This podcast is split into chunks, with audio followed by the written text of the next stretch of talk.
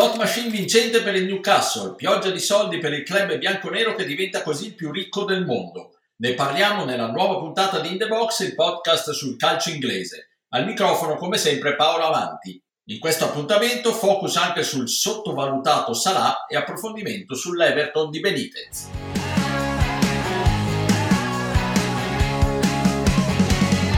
The Premier League statement, which we've been waiting for all day long, has just landed uh, in my, my inbox in the last minute. I'll read it to you and uh, I'll, I'll read every word of it. Uh, it says the Premier League, Newcastle United Football Club, and St James's Holdings Limited, of course, that's Mike Ashley's company, have today settled the dispute over the takeover of the club by the consortium of PIF, PCP Capital Partners, and the uh, Rubin Brothers Sports and Media Company. Così Sky Sport UK ha annunciato il cambio di proprietà del Newcastle. Dopo mesi di attesa la Premier League ha dato il via libera all'acquisto del club da parte del fondo PIF, Public Investment Fund, fondo controllato direttamente da Mohammed bin Salman, principe ereditario dell'Arabia Saudita. In un colpo solo i tifosi del club bianconero si liberano dell'odiato Ashley e diventano il club più ricco del pianeta.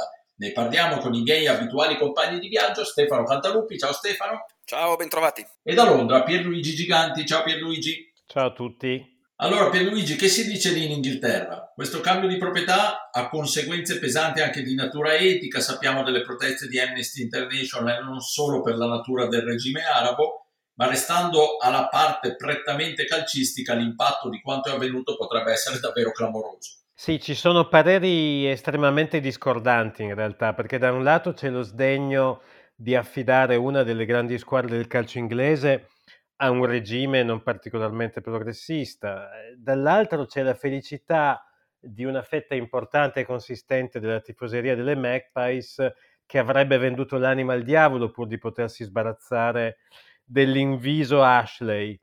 E poi ci sono i ben informati, quelli che dicono che il vero motivo per cui la trattativa in questi ultimi 18 mesi non è andata in porto è che il regime saudita non si fosse impegnato a spegnere Be Out Q, che è un sito pirata che avrebbe rubato i diritti TV a Bein, che è uno dei grandi alleati media della Premier. Quindi insomma ci sono pareri che vanno un po' su tutta la scala su questa transazione. In molti si sono divertiti a stilare la lista degli acquisti che il Newcastle farà da adesso in poi, ovviamente vengono fuori formazioni a dir poco stellari.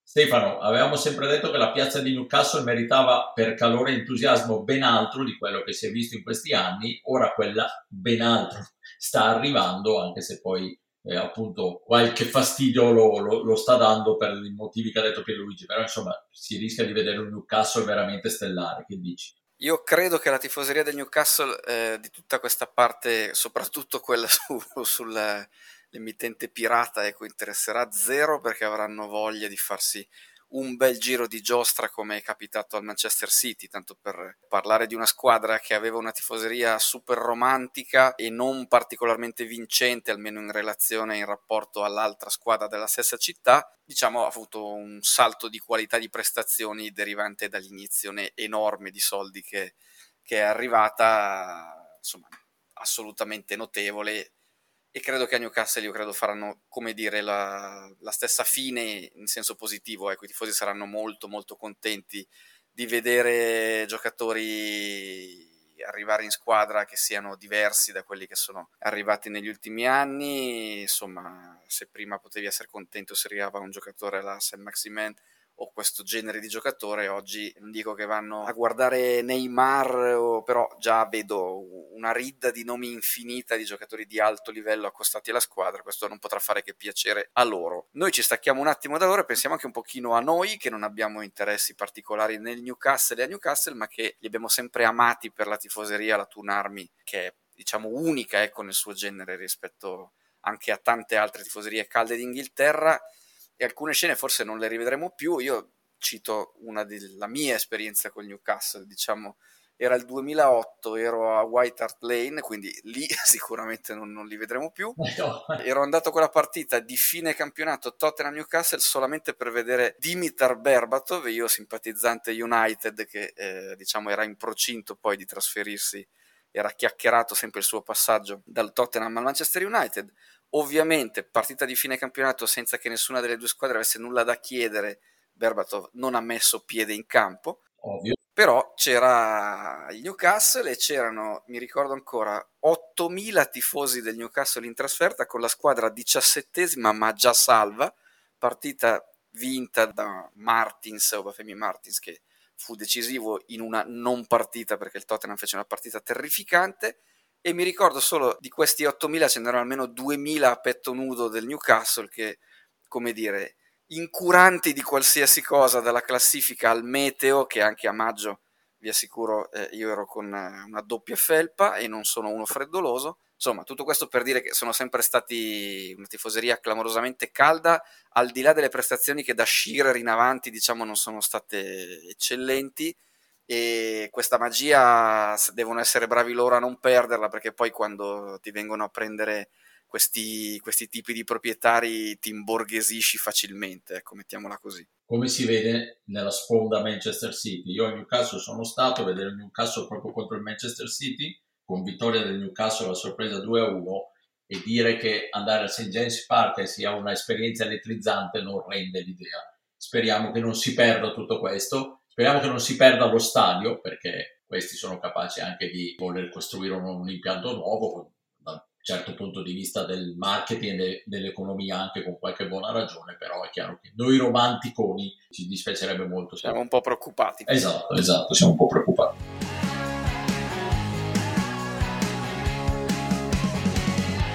Salah doesn't have anything to work with there, but he somehow kept the ball. Incredible feat by Mohamed Salah, and he goes on. Oh my word!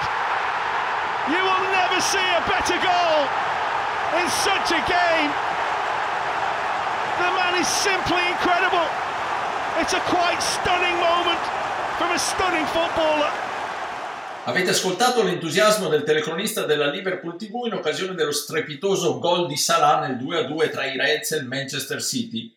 Un gol alla Maradona o alla Messi, non è esagerato definirlo così, eppure Stefano sembra sempre che l'egiziano sia un po' sostanzialmente sdobbato, eh? cioè, se senti elenchi di più grandi giocatori del momento difficilmente viene citato, ma in quella partita lì, solo per tirare fuori quell'esempio, l'azione con assist del primo gol di Mané e il suo secondo gol sono assolutamente da, da top player, ma da numero uno vero non trovi. Ma sottovalutatissimo, che sia sottovalutato per i grandi premi internazionali, non dico che lo capisco, ma è una cosa può far parte del gioco, nel senso non è particolarmente mediatico come personaggio, social sì, ma, ma, neanche tanto, non è sempre pronto a farsi la foto da super figo sullo yacht in estate mentre aspetta la nuova stagione, insomma è un personaggio di un certo tipo, amatissimo, devo dire, a Liverpool. Mi ricordo quando la figlia, se non sbaglio, la figlioletta aveva fatto questo gol a porta vuota nell'intervallo alla fine di una partita, era venuto giù Anfield.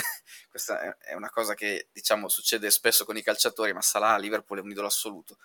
Dicevo, che sia a livello internazionale non consideratissimo in proporzione al suo talento e al suo rendimento, non so, forse in qualche modo ci sta, ma che anche in Inghilterra si cominci a non dargli più tanti player of the month che invece probabilmente meriterebbe se guardiamo i numeri e si guardino tanti altri giocatori, mi sembra molto strano e ingeneroso nei suoi confronti. Io credo, insomma, il gol del, al City, ne stavi parlando tu, è un gol pazzesco secondo me, ma nel suo genere, diciamo, cioè se riferito a Salah non è pazzesco perché è un giocatore io credo il numero uno in assoluto a spostare il pallone con una velocità pazzesca in spazi stretti. Penso a giocatori che fanno la stessa cosa, ma hanno poi bisogno di uno spazio più largo, diciamo, per lanciarsi. Uno che la sposta così velocemente è Quadrado nella Juve, però poi ha bisogno di qualche metro, diciamo, per poter concretizzare quella superiorità che riesce a fare nell'uno contro uno da fermo. Lui lo fa in un fazzoletto, lo fa sempre, lo fa regolarmente, è freddissimo sotto porta, sono più i gol segnati, secondo me, se non, se non vado a ricordare male, ma ne ho in mente tanti rispetto ai gol sbagliati, diciamo, di quelli che vanno concretizzati non lo so, probabilmente e chiudo l'unica cosa che potrebbe giocargli contro è che secondo me è il tipo di giocatore che ti abitua talmente bene che poi ti sembra normale quello che invece è assolutamente eccezionale. E lui, che non sta ogni 10 secondi a rimarcarla, ecco l'eccezionalità di quello che fa, probabilmente un pochino questa cosa la subisce. Pierluigi, però c'è qualche problema di rinnovo del contratto, giusto? Sì, c'è qualche problemino perché Salah, come sappiamo, vorrebbe, non ha fatto segreto del fatto che gradirebbe un'esperienza nella Liga, magari al Real, quindi c'è questa voglia iberica e c'è anche una cifra importante che lui vorrebbe spuntare perché il contratto finisce al termine della prossima stagione, lui adesso guadagna 11 milioni di euro che lo mette in seconda posizione nel Liverpool dopo Van Dijk vorrebbe arrivare a 28 milioni di euro, quindi insomma il, il ritocco richiesto è notevole. C'è anche da dire che in proiezione Real, insomma fra due anni lui avrebbe 31 anni, a Real potrebbe arrivare Mbappé, quindi non sono così sicuro che questa sua voglia iberica possa andare in porto, però è chiaro che la cifra che ha sparato, con tutto quello che vogliamo, è mostruosa. Mostruosa, sì, poi a Liverpool cercano sempre di stare un po' attenti a non fare grosse differenze tra le loro stelle proprio per non creare anche problemi di spogliatoio e quindi non so, non so come andrà a finire questa trattativa. Vedremo, certo confermo quanto ci siamo detti, Salah meriterebbe ben più credito di quello che gli viene generalmente dato. Sì, io vorrei, vorrei anche aggiungere un paio di considerazioni di alcuni ex giocatori su Salah che mi hanno fatto un po' riflettere, no? Perché quando a dire che Salah terrorizza gli avversari è un portiere, per di più un calamity keeper come David James, puoi pensare, vabbè, che vuoi che ne capisca DJ di punte esterne. Né? Poi ascolti, senti un centrocampista nemmeno troppo talentuoso come Robbie Savage che dice che Salah è meglio di Messi, Ronaldo, Mbappé, Neymar, e allora dici, vabbè, questo ha fumato qualcosa di davvero buono, no? Poi, però, senti anche Ian Wright, il quale ha detto Salah è il miglior attaccante che c'è in Europa in questo momento e francamente Wright è uno dei talenti più puri che abbia calcato i palcoscenici di Premier e di punte qualcosa ne capirà. Allora sono andato a prendermi un po' di numeri. Salah ha segnato 134 gol su 212 partite. Se ci fermiamo quest'anno, col club 9 su 9, 100%. Se prendo Messi ha il 20% tra gol segnati e partite giocate questa stagione. Ronaldo 71%, Mbappé 37%. Mi sa che Ian Wright ha ragione. Eh sì. E un altro Ian ha detto cose notevoli su, su Salah recentemente, Ian Rush, che però lui vabbè, lo fa forse anche per il tifo per, nei confronti del Liverpool.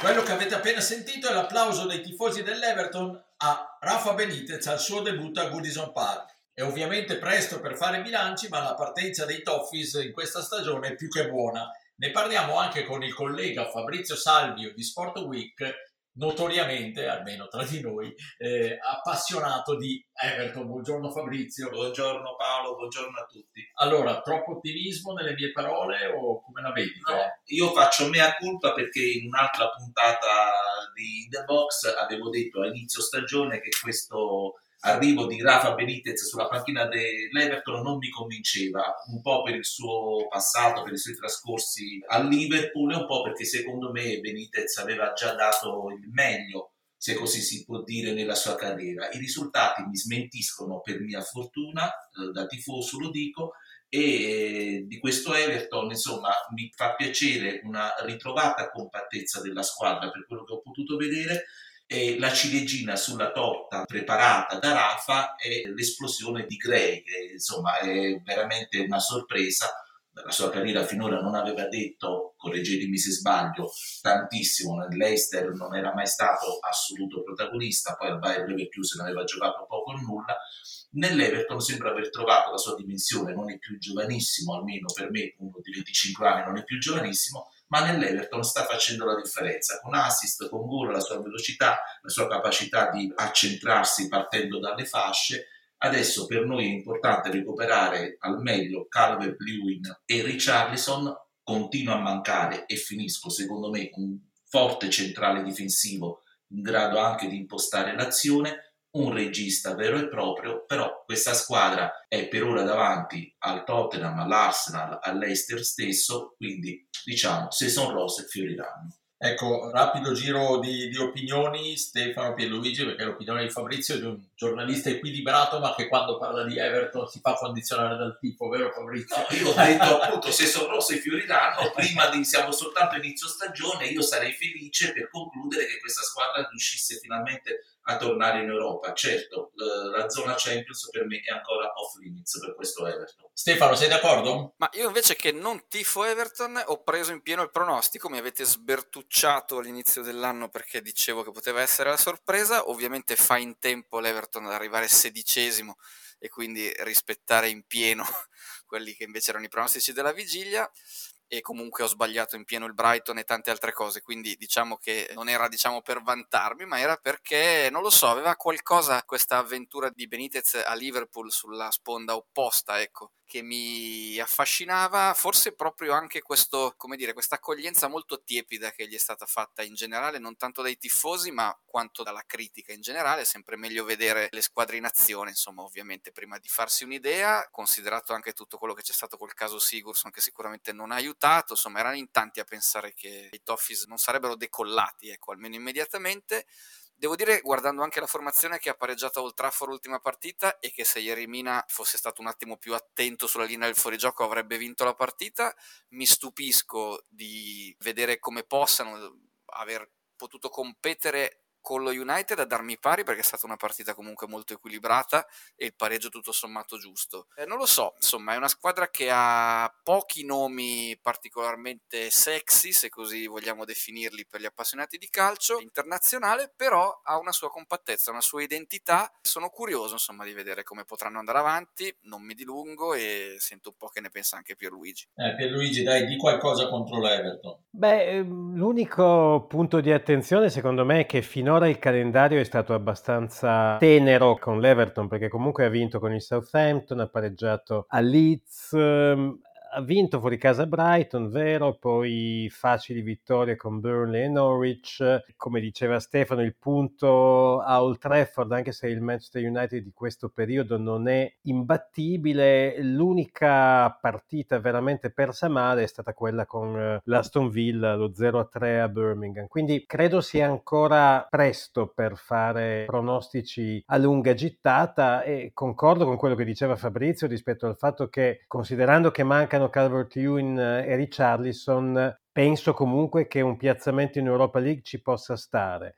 Tra i giocatori vorrei spezzare una lancia a favore di Andrews Townsend che oltre a Demery Gray secondo me sta veramente facendo un'annata eccellente. Townsend ha 30 anni, però ha un fisico assolutamente integro e secondo me è in grado di offrire ancora almeno due stagioni al massimo livello. La rete che ha segnato a Old Trafford è stata bella, è stata bella anche perché diciamo dà un po' l'idea di quello che è il, l'Everton di quest'anno, una ripartenza che è stata fulminante, addirittura Benitez ha detto che è stato il miglior gol in ripartenza segnata da un una delle, delle, sue squadre. Voglio dire, lui ha allenato Reali, Inter, Napoli, Liverpool e Chelsea, mica un complimento da poco. Quindi, insomma, sì, anche, anche per me Europa League, ma piedi di piombo. Bene, nel congedare Fabrizio, diamogli l'ultima parola. Fabrizio, allora, ottimismo.